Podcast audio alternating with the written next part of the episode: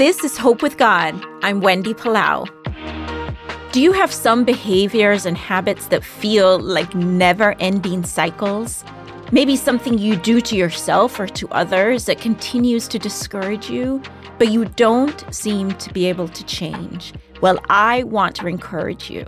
We all have them. Even the greatest writer of the New Testament, the Apostle Paul, he wrote these words in the book of Romans. He said, I do not understand what I do.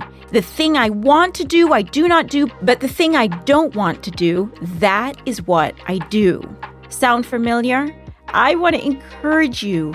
The worst way forward is to pull away from God, thinking that He's disappointed with you. Proverbs 15 tells us God loves those who pursue righteousness. He's leaning toward you today to offer grace.